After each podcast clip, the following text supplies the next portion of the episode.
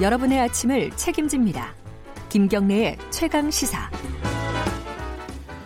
네, 한 주간의 빅데이터를 통해 한 주를 정리하는 시간입니다. 빅커뮤니케이션 전민기 팀장 나와 계십니다. 안녕하세요. 네, 반갑습니다. 전민기입니다.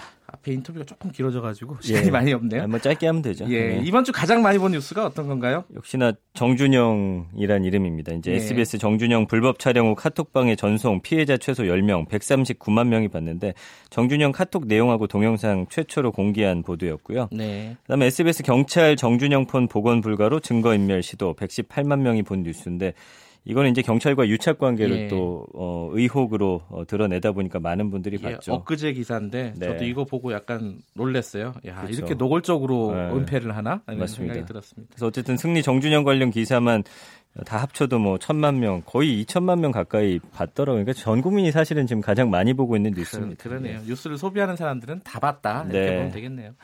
자, 다음으로 많이 본 뉴스는 뭐가 있을까요? 그 뉴스 원 기사고요. 에티오피아발 여객기 추락 승객 승무원 157명 전원 사망 103만 명이 봤는데 네. 이것도 사실은 이 기종에 대한 관심이 어, 커지면서 네. 우리나라에는 몇 대가 운항되는지 내가 혹시 이거 예약하진 않았는지 뭐 이렇게 이 확대가 되면서 네. 많이들 봤고요. 결국에는 이제 끝까지 버텼던 미국도 운항 정지 명령 내리면서 음, 이제 뭐 조금은 일단락이 된 것 같습니다. 댓글이 가장 많이 달린 기사는 또 정치 기사겠죠 아무래도 예, 네. KBS 기사네요. 네. 민주 국민 모독 나경원 좌파 독재 음, 스스로 고백 네. 2만 100여 개 댓글 달렸고 2만 개가 달렸어요? 예, 야. 제가 그동안 봤던 것 중에 가장 단일 기사로 많았고요. 관련 기사 다 합하면 뭐 8만 개 넘는 댓글입니다. 역대 최다.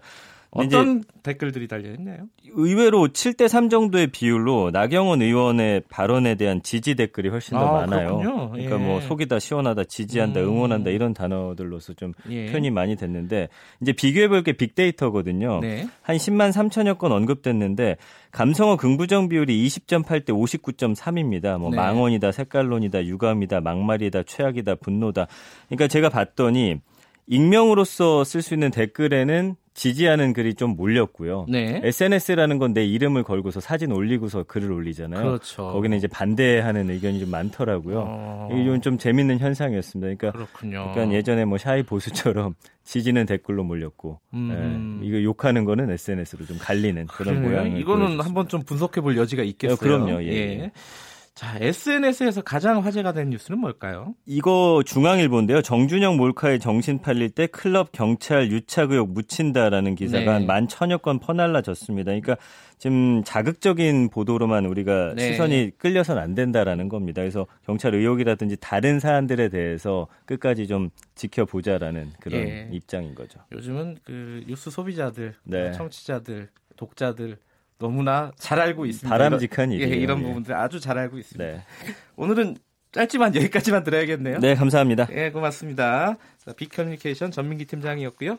KBS 일라디오 김경래 최강시사 1부는 여기까지 하고요. 2부에서는요. 최고의 정치 마련되어 있습니다.